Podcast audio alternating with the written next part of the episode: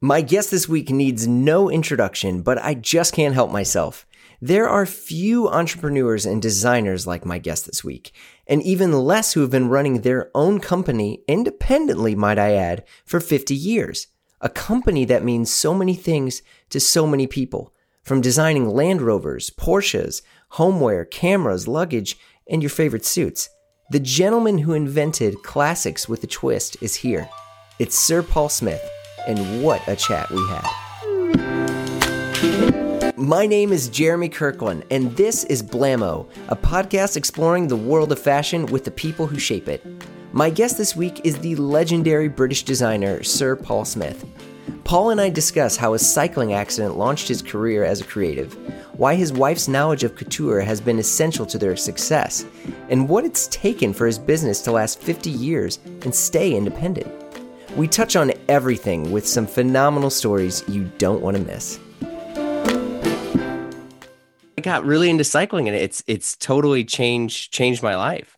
Yeah, well, um, lovely. That's great. I mean, and uh, as you know, that that's almost the reason I got into fashion is that is that you know.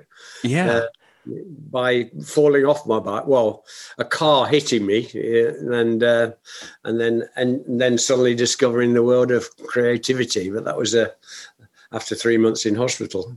Yeah, because that that was the plan, right? You were going to be a cyclist professionally. I honestly don't think I would have been good enough, but my dream was to, to become a cyclist. Luckily, I've kept in touch with a lot of the a lot of the bike riders. So I've been talking to the you know there's the Giro d'Italia right now in in Italy. So I've been talking to some of the guys that are, are in that, and then there was just the Tour de France, and um, yeah. So uh, I, yeah, at age twelve, I got my my dad bought me a, a bike and. Uh, he bought it from somebody who was a member of the local cycle club. Mm-hmm. They said, "Oh, why don't you know, Paul? Why don't you come out at the weekends with us?"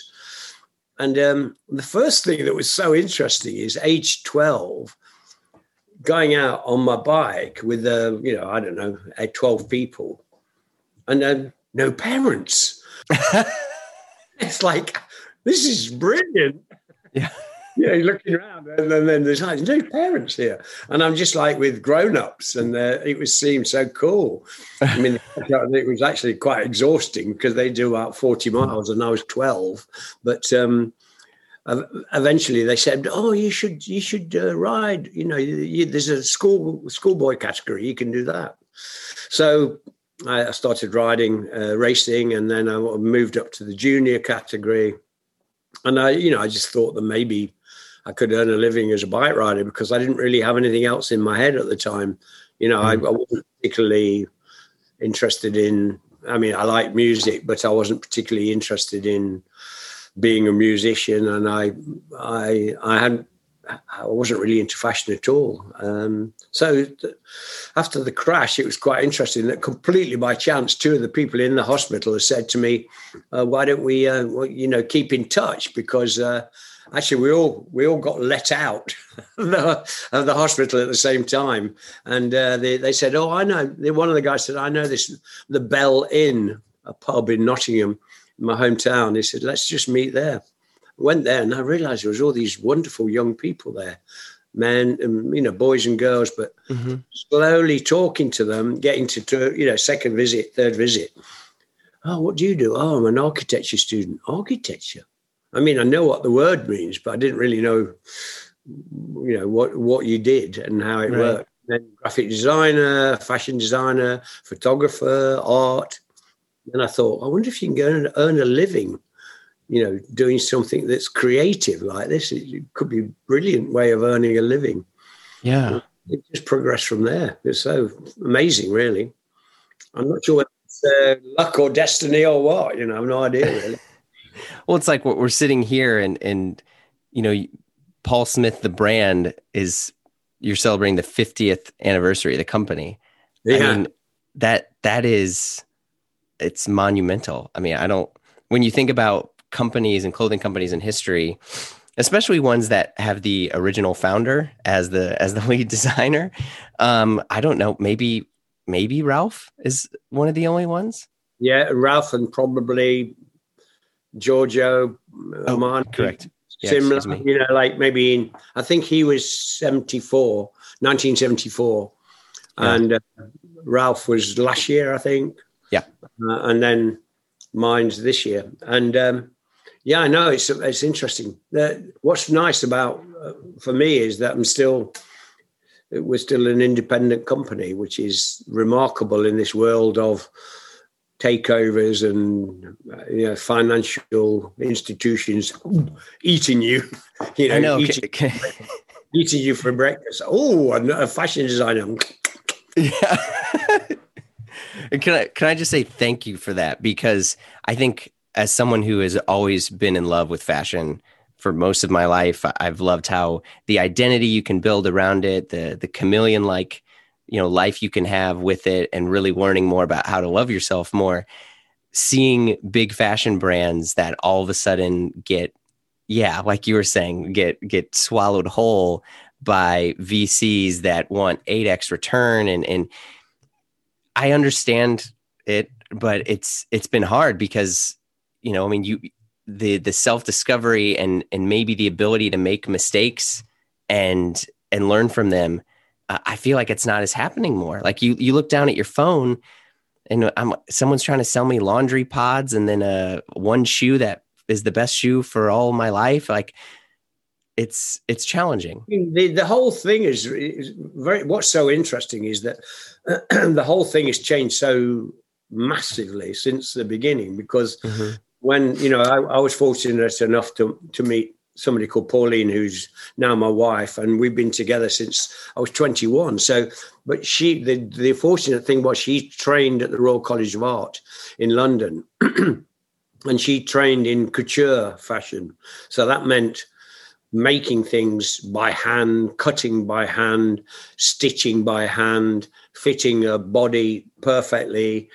And so the attitude of a couturier is very, very different to uh, ready to wear, you know, off the peg. And yeah. then, and then when we met, um, and then eventually at home, obviously just around the kitchen table, she'd be, you know, we bought a sewing machine, teaching me how to sew a shirt, how to make a jacket, how to cut a pattern, and but setting the key point was setting this lovely standard of it always must be so many stitches to the inch.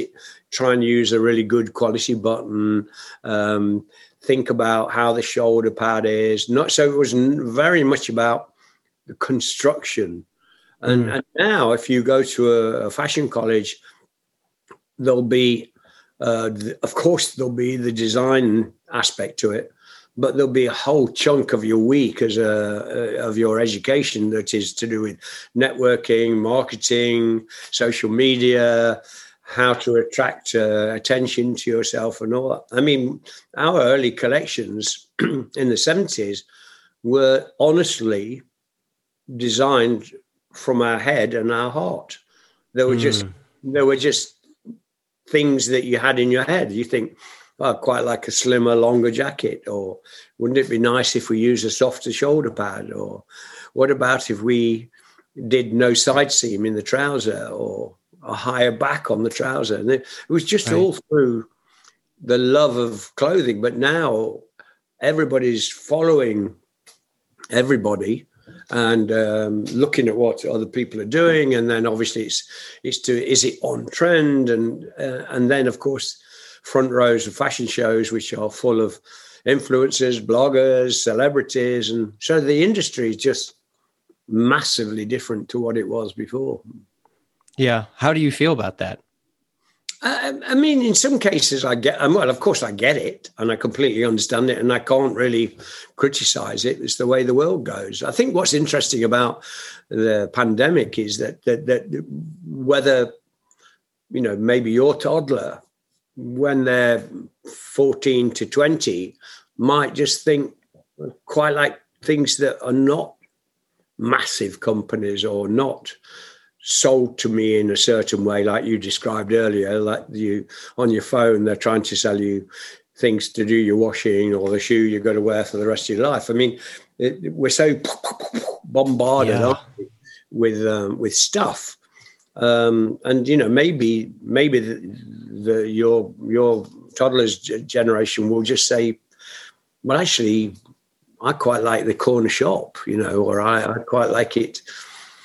I'd like to have a do it do it differently. I mean, and obviously there, I'm not just talking about fashion. I'm talking, of course. About, you know, it could be anything really. Yeah, I mean, I think that is that's something that I and my wife and I try to be really conscious of in terms of what we purchase, how we purchase, um, especially you know, and we don't even have to get into sustainability right now, but just like being a part of something greater than ourselves and realizing that um, like I was saying earlier, you know, when we were in New York, it was really important for us to go to this coffee shop. Um, yeah. You know, it was locally run. The coffee was great, um, and you know, we knew that not that we're high and mighty, but we knew that us and other people in the neighborhood were all supporting this coffee shop and keeping it going. And that that you know, and like say there was a day I'd forgotten my wallet, or you know, say my daughter was whining a little bit, and he would you know give her give her like a little snack or something like that. And it's just like this kind of beautiful, sort of harmonious environment of all of us, you know, leaning on each other. And in in a weird way to to pivot that to fashion, that's one of the things I've always loved about um, Paul Smith and the company that you know that you've built over the years. When I first moved to New York, um, there were a couple shops I wanted to go to. One was Prada because I knew it, it, existed, but I'd never been to it, you know, coming from the Midwest. And the other was Paul Smith because Paul Smith was a brand that, you know, all my cool friends that would go to Chicago or something would would go to. Um, and it was that those signature multi stripes. And I remember I wanted to get um, you know, some like Dior jeans or something like that. And I wanted the cool multi stripe Paul Smith shirt. Yeah. And I got that shirt and it's still in my closet. I mean, I still wear it. Um, and that's like that to me has been a uh, like a, a signature like like like hallmark piece of my life of when I started to become an adult and when I started to um, really care deeply about my clothes and I had a little bit of extra money to do that.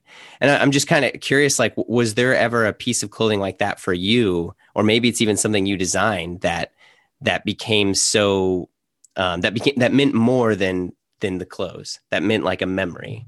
Yeah, there's a couple of things there. One is that that um, you know it's lovely that we were we were on your list when you came. Oh, to, but but also the company i think the heart of the company is still there and it's still you know we have members of staff that like the guy who runs our warehouse 30 years he's been with us and Jeez. we're still very well mannered company. We still behave properly. We deliver on time.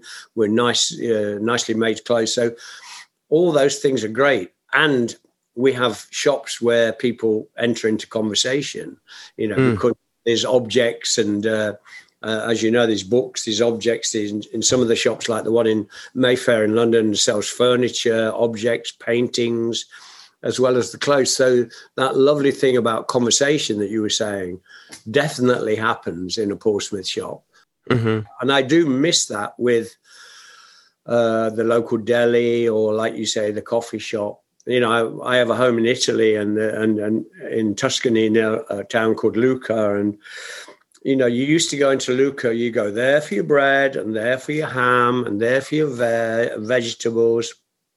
Now, sadly, you go to the um, supermarket, which is on the outside of Lucca, because you can park and they sell everything. So that whole art of conversation has has disappeared, you know, which is so sad. And um, and of course, then so many people are on the computer that most of the welcome in most places now is the top of person somebody's head because mm. they're on the oh. you, you book in you book into to an airline you see the top of a head you buy something from a supermarket you see the top of it you know you, do you have a face uh, anyway going back to your favorite i mean I'm wearing a corduroy suit today, um, in, which uh, is cashmere and, and, and cotton, and um, it's it's uh, nicely nicely beaten up, you know, and that's mm. what I like. I like um, a lot of our clothes are going back to Pauline and, and and understanding how things were constructed. A lot of our tailoring, clothing is is built with this softness to it, this easiness to it. So the armhole is quite shallow, which means you can move. Uh, very little padding on the shoulder. I mean, of course, we do ones that are more structured. I'm just talking about the ones I like. So this mm-hmm. I've got some 30 year old plane caps, Paul Paul Smith plane caps that um, just get better and better as they get more and more used. You know, so old favorite, old favorites. Um, I think the interesting thing about the lockdown and COVID is that people are adding to their existing wardrobe as opposed to buying a whole look. So, you know, especially because a lot of people have been doing Zoom, and um, so they just see the top of people. You know, the fact yeah. that they're sitting there in their swim trunks. I promise I have pants on right now. yeah, yeah, yeah. Well, I don't. yeah, I mean that's that's something that I I see a lot of other friends of mine who have been doing, you know, the whole Zoom life is that um, the desire to kind of I don't I don't want to say dress up, but to to care a little bit more about their wardrobe. Where you know I had friends who were like, I've been even myself. It's like I was wearing the same pair of Patagonia shorts and yeah. you know a button down over and over again. It's like I want to wear my suits. I want to you know invest in a better jacket now, and I also wanted to get rid of the things that I thought I cared a ton about, but I really don't. Like I don't need 35 hoodies. Like I don't need a bunch of sweatshirts. I would like 35 jackets, but that's a whole other story. But you know, and so yeah, I've seen that. I mean, I spent of... 16 weeks here where I'm sitting now at this table, 16 weeks in this building alone, which has got normally about 180 people in this building. So during lockdown, I sat here every day and I was wearing a suit more or less every day. Are you day. Serious? Yeah, because our suits are so soft and easy. And I got my notebook and my pen and my uh, phone, my spectacles, my car keys, my house keys, uh, all all there. So I, I, don't think I own any any uh, train track track bottoms or anything like that. Anyway. yeah, I don't even know what they're called, do I? I want I want to jump back to when you were launching uh, Paul Smith that that you know because it started as a retail store obviously, but you know as you became more and more of like a fashion brand, when you started to see your name on advertisements and your name in clothing pieces of clothing, like what did that do inside your head? Well, I mean, it did amuse me that people had my name written on the back of their underpants. uh, the uh, no, I the initial uh, label wasn't the famous logo. It was um, Art Deco uh, design. Mm. Actually, um, because of this anniversary year, we're doing we're doing we're remaking some of the uh, clothes that we've uh, found in the archive that we've got. And there's some, and they're going to have this new Art Deco or new this old Art Deco label, um, and and so it it was it's always quite exciting when you see your name um, you know in a in a harrods when i mean one of our first customers was uh, you know harrods department store and um, uh, the famous bon marché department store in mm-hmm. Paris, which, which is i think it was the first first department store in all of europe you know uh, bon marché so it's got a lot of history attached to it um, so that yeah, that's that was interesting. But um, I'm not sure. I think the most fantastic thing was when my wife Pauline and I in 70, 78, maybe 77, 78, we were in Manhattan in New York, and uh, we we're in a taxi, and a Barney's ad came on for Paul Smith, and that was quite exciting. that was pretty interesting. Yeah there's a young man from London, England, whose clothes are so cool. yeah, sold it, Barney's. That was when they were downtown, you know. Wow. 60, yeah, fifth. What was it? The fourteenth and Seventh Avenue or something. They were down yeah. there. They they did a radio ad on one of those cool um, the jazz jazz um, FM or whatever they're called. You know, really nice radio station. And there was this taxi driver who also was a very cool dude. Um, and he had the radio on, and Pauline and I just looked at each other. It was like, oh, that that's pretty cool. Hmm. Was that like was it that feeling or was there something else that happened when you kind of took a step back and you're like oh i think i'm successful at this i think i think i'm doing the right thing no we've never really done that actually to be honest uh, that, really? that's so odd about paul smith yeah he's we've just you know we started the little shop and then in 76 we we made a little collection we took it to paris showed it in a hotel room. Nobody came. and then uh, yeah, one person came on the last day and we got one order. Hey, there you go. And then the next year, then eventually we had the little fashion show in my friend's apartment in Paris because I couldn't afford to have a proper runway show. So two of my friends had had a little apartment in, in, well, not a little, a nice apartment in Paris, and they said, "Come on, you can have a little show there." So we had a show there, and Barney's came, for instance, and Neiman and Seibu from Japan, department store from Japan, and uh, so it's always been this this gentle growth. I think one of the reasons why it's lasted for 50 years uh, is is that because mm. never had a moment where I thought, wow, you know we've made it or anything i've never never felt like that really because mm. first of all i think fashion's about today and tomorrow so you've never made it anyway so you know so tomorrow's there's always a tomorrow around the corner. The new collection the new the new set of reviews the new buyer at a department store prefers the things you used to do or not the things you're doing now. who knows you know? Right. But uh, the genius of uh, for me and the most lovely thing is is is just being independent still you know just being an independent company which is uh, probably the most special thing. The fact that you you know you have the opportunity of taking your company in the direction you want rather than being uh, dictated by you know the financial side of the business or the brand image or whatever you call it yeah, I mean, because yeah, like I was, we were saying earlier, like you've you built the company with you know little to no funding at all whatsoever, and many brands their their goal is to have funding when they launch. So, like, what what do you say to some of these new fashion designers and people that are starting now that are kind of wrestling with that mindset? Well, I think the the the danger of of just getting finance is probably at that point you're your name is quite is starting to become popular you're getting some attention from the press but maybe you still don't have enough experience to know how to spend that money wisely and mm. it depends on, it depends on whether you get money or whether you get bought by somebody who is going to help you grow your business and that's a very different thing and um, and that can be really good and have longevity and uh, and and work really well. But other other other companies maybe if they're they have money, they buy into you, but they don't they don't have the experience either.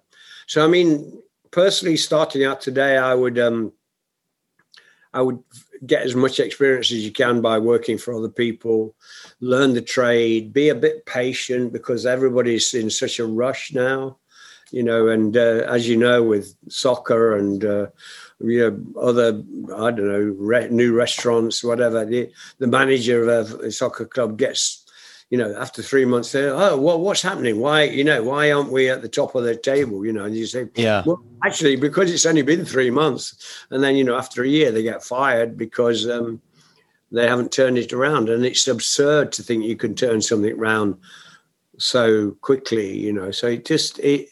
I think every. I think if one thing good might come from this virus is just calming down a bit and just slowing down a bit and mm. realizing you don't need uh, as much as you thought you needed. And uh, yeah. over the over the pandemic, there was a lot of lot of press, especially from Mr. Armani, saying, can we uh, can we reconsider the seasons? Can we get the seasons back in order so you're not delivering overcoats in July? And can we deliver overcoats when it's cooler, which is September, October, November? Um, can we have our markdown, our sales? Uh, when they used to be, which is you know March, April for a winter sale, and uh, the relevant time for the summer sale, you know, something like uh, September uh, for a summer sale. So uh, he, he, he was quite passionate about that. Whether anybody, I, am completely with him on that. But uh, mm-hmm. whether you need pre-collections and you need fall or holiday collections, who knows? I don't know really. Yeah, I mean, you see a lot of well, not a lot, but I would say you see some newer brands now, and they stagger the release of their collections. Yeah. You know, I mean, like they'll do. I think a lot of people use what Supreme used to use that clothing company, and they they call them drops, right? Yeah. I'm air quoting there if you're listening, uh, in the sense that you know you get very tiny portions of the collection that come out at a time. And it's funny because a lot of people would be like man supreme they were so ahead of their time. They really knew. But for them it was about cash flow management and what they could afford to make at that time. It was not some sort of grandiose you know smart way to do it. But i think you know there's a company called 18 east which is run by a, a dear friend of mine and his business is done really well by you know th- they'll show little collections but they they only will release very very tiny amounts at a time. I mean five ten pieces and it kind of keeps people wanting to come back. It keeps people trying to discover. And in terms of supply chain it's great. But now it's become you know the a treadmill and then designers are adding a, a fifth delivery rather than you know it used to be pre and pre main and main drops, uh, four four drops, and now yeah. and then they had a you know resort or holiday, and then and then you know the, Mr. Armani and many others have been saying, uh, and then you get all the markdowns at the wrong time, and you know you get markdowns before the Christmas holidays, and uh, it's just very confusing. So you you hope that maybe there'll be some readjustment. Um, and of course, the other big, huge question is fashion shows and and whether mm. whether you know people will still either be able to afford expensive fashion shows. I mean, I don't mean the big guys, but you know, other other guys because they're very costly to do, or whether they're even relevant anymore, and um, whether the whole celebrity and the front row uh, as we've seen it is will continue in that same way. We just don't know you know. Yeah. Uh, on the topic you know you were talking about some of the employees and people that you've had over the years. Um, you know people like ralph lauren armani you of course there are many like great designers and people who have come from working from you. And in terms of like working at paul smith is almost a PhD or a university in terms of like being at such a well-oiled machine in a, a respected place. What sort of environment have you tried to make in terms of mentorship of like some of your your younger um, staff? I mean, the the table where I'm sitting right now, which is uh, got eight chairs around it, um, is always uh, basically empty. Um, the room, as you can probably see, because uh, you you can see your audience can't can't see but it is the room is full of books, uh, objects, uh, um, things that fans have sent from around the world. So I always have my design meetings in this room, and they're very open, um, open uh, meetings. And I always start off by saying, you know, I'm going to throw out lots of ideas. You know, many of them are just just going to fall by the wayside, and some of them might seem a little silly, but you know, it's my job to provoke and then lean back and then pull out a book and so, to answer your question, it's a very open, uh, open environment with um, with design at Paul Smith. Uh, it's a, a, very open door uh, mm. way of working. I'm always with the designers. Uh, the floor I'm on, uh, across the landing, we have shoes and bags.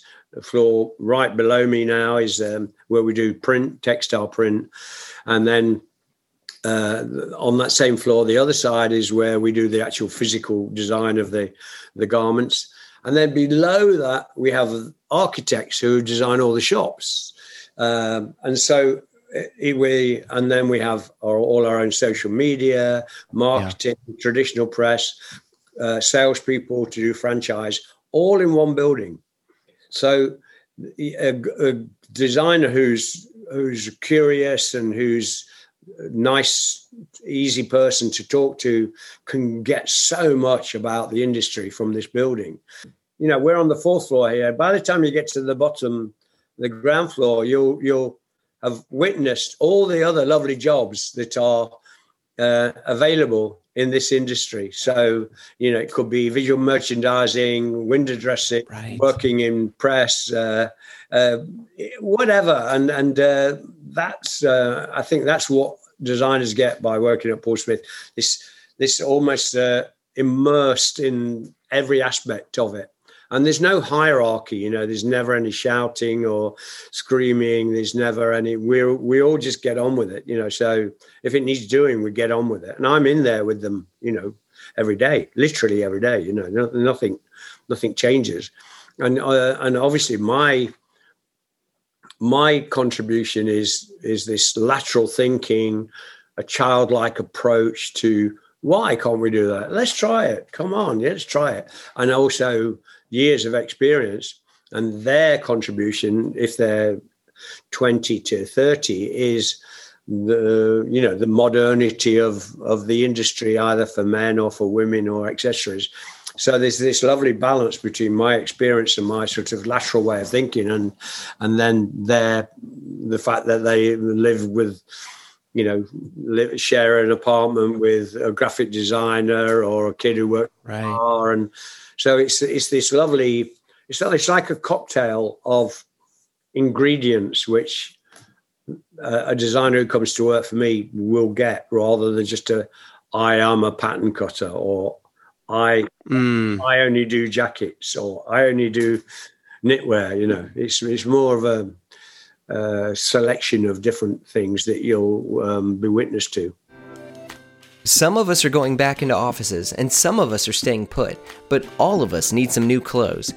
P. Johnson is a custom men's clothier with a focus on soft tailoring, comfort, and a natural laid back elegance. With their own private factory in Italy and lush showroom in New York, Sydney, Melbourne, and London, you can easily stop in and see for yourself. Or check out one of their trunk shows. Patrick and the crew just released their newest collection, and it's fantastic. I personally love the technical field jacket and the vegan suede overshirt. It's a look that's put together, but it's not contrived. It's simple, it's elegant, it's flattering, and if you want something special made just for you, you can make something new, and it's not to take nine months to make. We're talking a few weeks. Visit pjt.com to view it and learn more. P. Johnson builds individually crafted top to bottom wardrobes for men and women. So visit pjt.com to learn more, or geez, go to their Instagram. You'll see new eyewear, overshirts, and some of the best styling you'll ever see on a runway or a catwalk. It's a vibe, it's P. Johnson. Has anyone else gotten really into packages? Maybe it's quarantine, but I can't wait for the mail every day. I recently signed up for Bespoke Post and have really enjoyed it. Bespoke Post is here with customized box of awesome collections for guys, guaranteed to upgrade your life. Each box is different. Bespoke Post only sends guys the best stuff every month. No matter what you're into, Box of Awesome has you covered. From style and grooming goods to barware, cooking tools, and outdoor gear, Box of Awesome has carefully built collections for every part of your life. I got a killer box to unwind filled with candles and new skincare products, and another box filled with great baking and cooking gear. My newest box had an incredible bag and leather wrap too. To get started, you take the quiz at boxofawesome.com, and your answers will help them pick the right box of awesome for you. You'll say what you like and what you don't. Example, I'm not into tobacco stuff, but I am into cooking gear. They release new boxes every month across a ton of different categories. You're not just going to get some t-shirt you don't want. Each box costs only 45 bucks, but has over $70 worth of gear inside, right?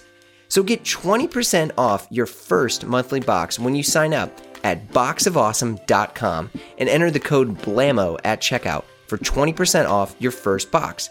It's free to sign up and you can skip a month or cancel anytime. So check out Bespoke Post at boxofawesome.com and enter code BLAMO for 20% off your first box. I, I would say the the mindset that you're communicating in terms of how you like to think and and you know is not as common as one might assume was there someone who was mentoring you in the early stages of your career to kind of think more like this uh, only pauline uh, you know my my my yeah. Um, I mean, when I say only, that's too that's too you know in, inappropriate uh, thing to say. I mean, basically, she set the standard because of mm. training at the Royal College of Art doing couture. She set the standard straight away. I remember in '78 sending you know our first consignment to Barney's in New York, and it was quite a big consignment for me. It was 400 shirts. and I had other British designers, friends, selling, sending to Barney's or to Bloomingdale's, and sadly, their goods would come back. And they were actually better designers than than us at the time, more creative. Not better, but more creative.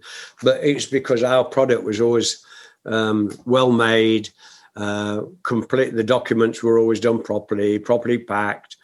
And, and these other kids that got great ideas and wonderful things, but sadly, most of them just they they were very delivered very late or the quality was not good enough. And so pauline was setting that standard really early on uh, um, pay attention to the button quality pay attention to the buttonhole make sure the interlining is correct uh, because you could have a very lightweight fabric and then put a heavy interlining in the collar of the shirt and it just doesn't work. And and then you know, many young designers were saying, "Well, oh, I didn't even know there were different weights of interlining."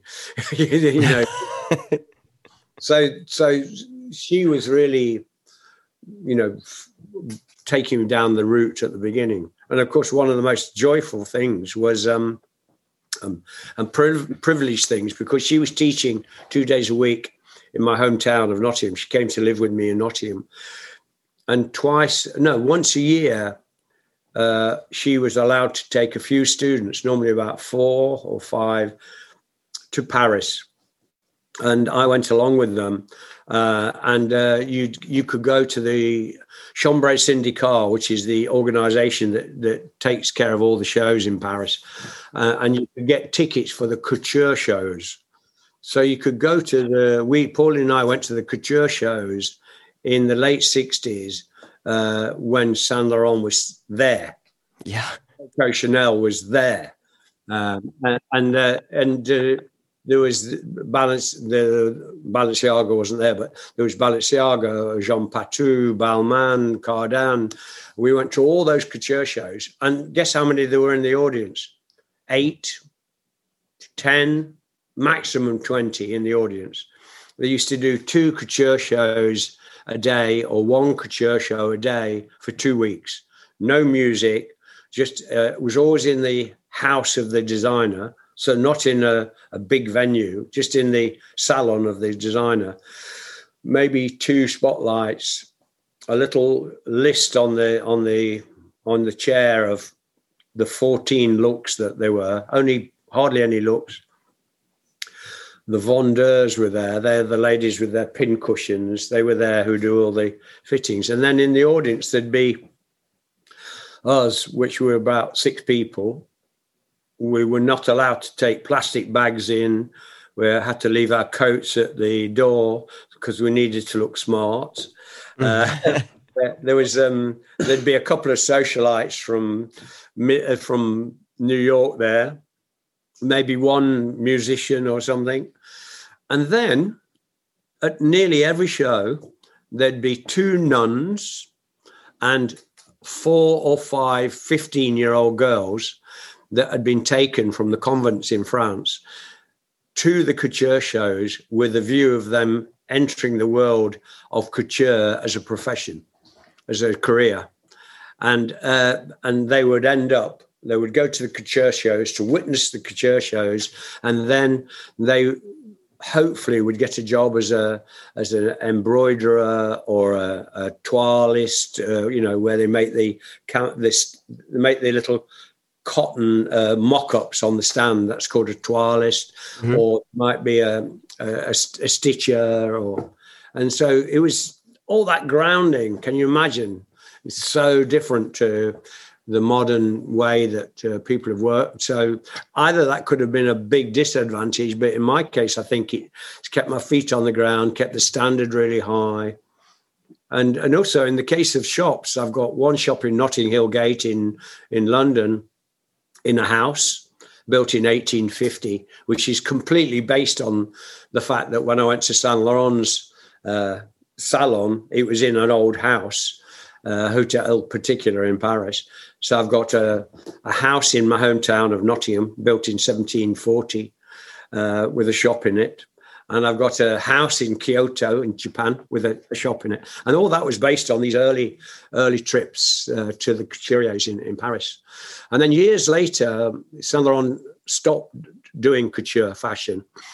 Um, and uh, I, I, by that time, I got to know Mr. Saint Laurent. Um, and uh, he made Pauline, my wife, the very last tuxedo uh, couture that he ever made. And she has it. And he made he remade the style from the show we went to in 1967. He made he, he, he was willing to remake the style, so it was amazing stuff. Wait, I mean, wait, hold. Yeah, sorry.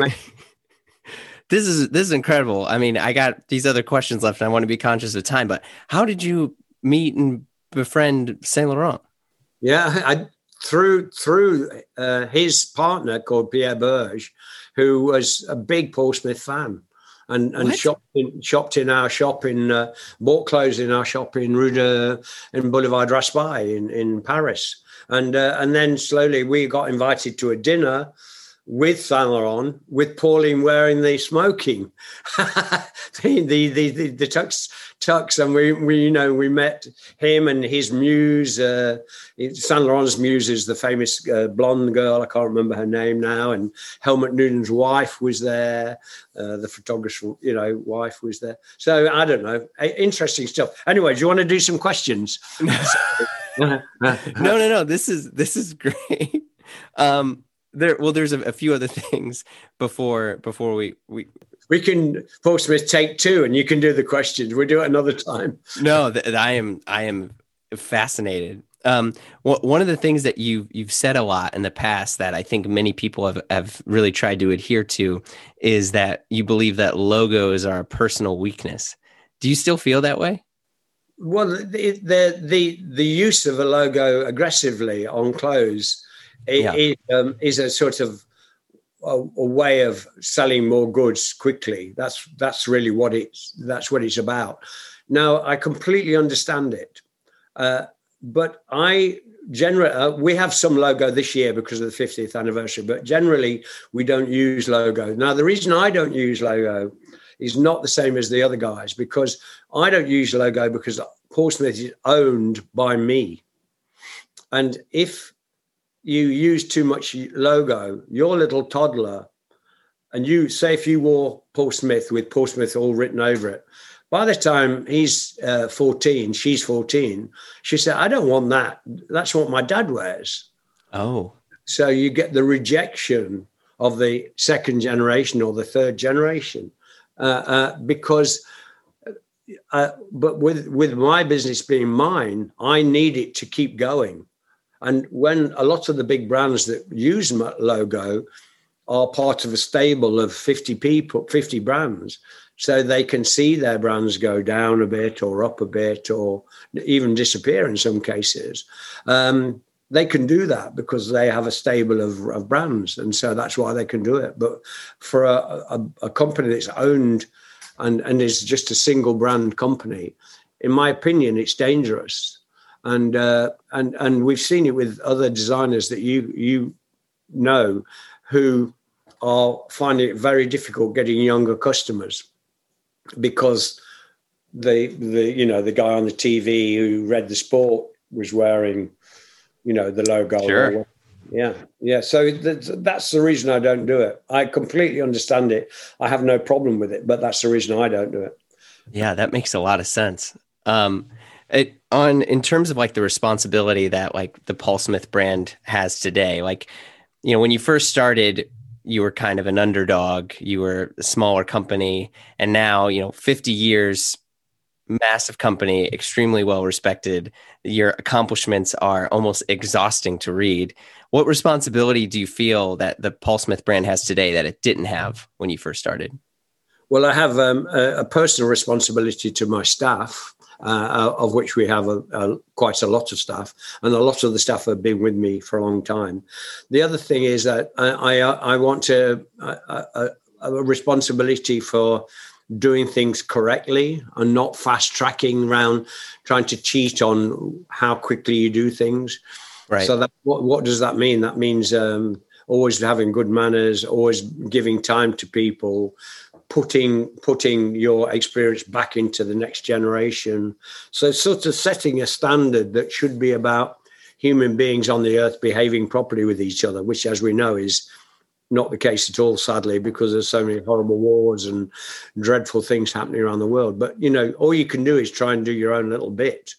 Uh, and humanity is um, is you know something that I'm very con- conscious of myself. That I just want the experience of being in this building where we are now or this conversation we have now and you you know we finish in whatever minutes and you go you think that was really that was a very nice thing to do that was just that was good so you know that you don't go away with some sort of strange angst inside you. So I think that's that's important. And then of course the the thing you briefly mentioned earlier is um, the whole world of sustainability, recycling, global warming.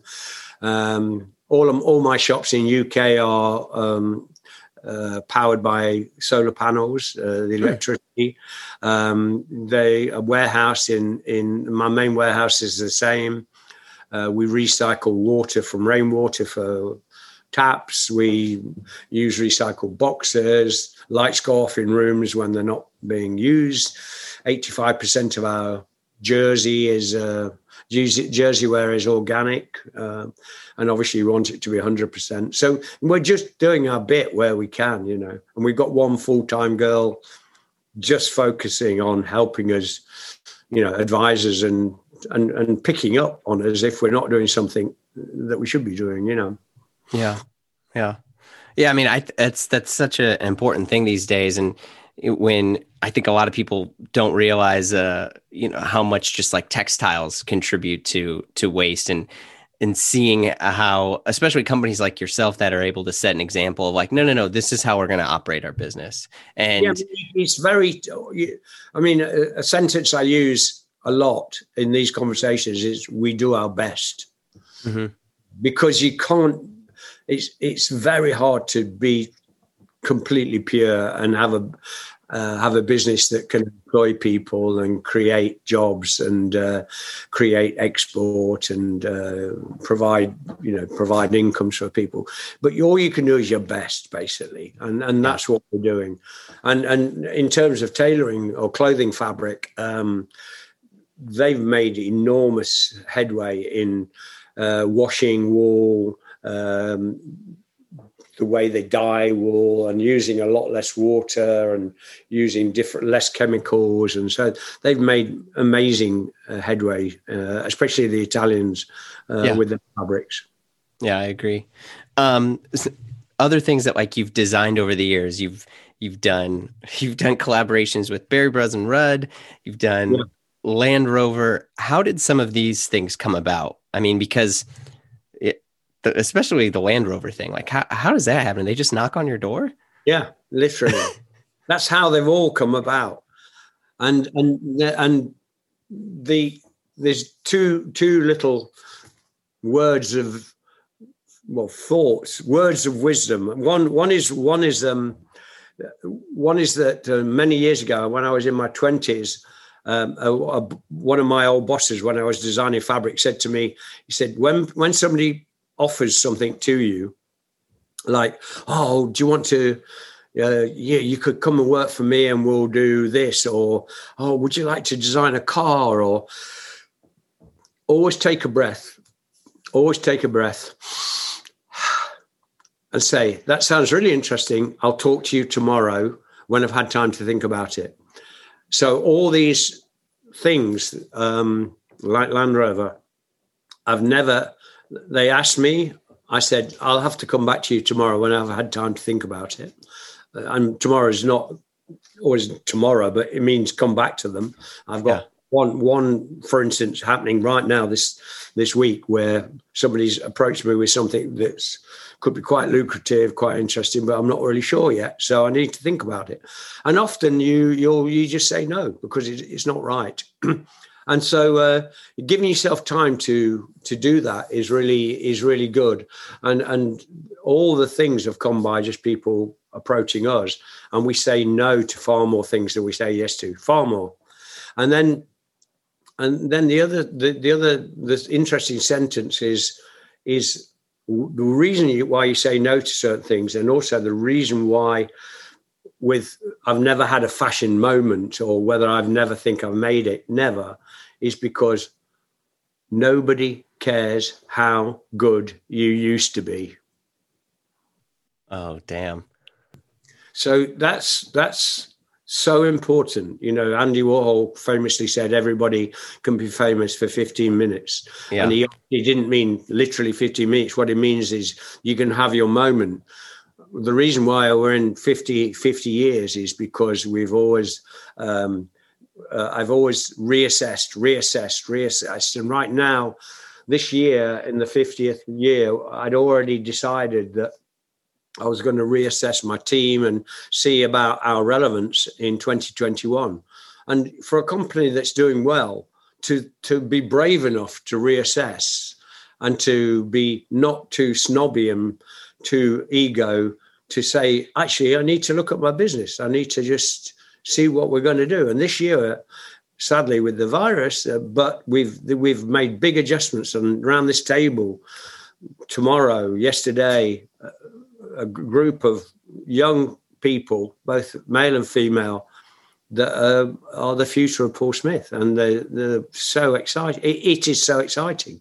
I mean, I'm still here. I'm not going anywhere. But you know, yeah, young people in marketing, design, buying, sustainability. I mean, just great young minds. And you, you the problem is somebody like me you just get if you don't watch it you get too comfortable you get too full of your own importance and then before you know where you are you put your back in the chair and then whoosh, somebody's taking overtaking you on the freeway and uh, nobody cares how good you used to be so that's that's something reassessing all the time is so important.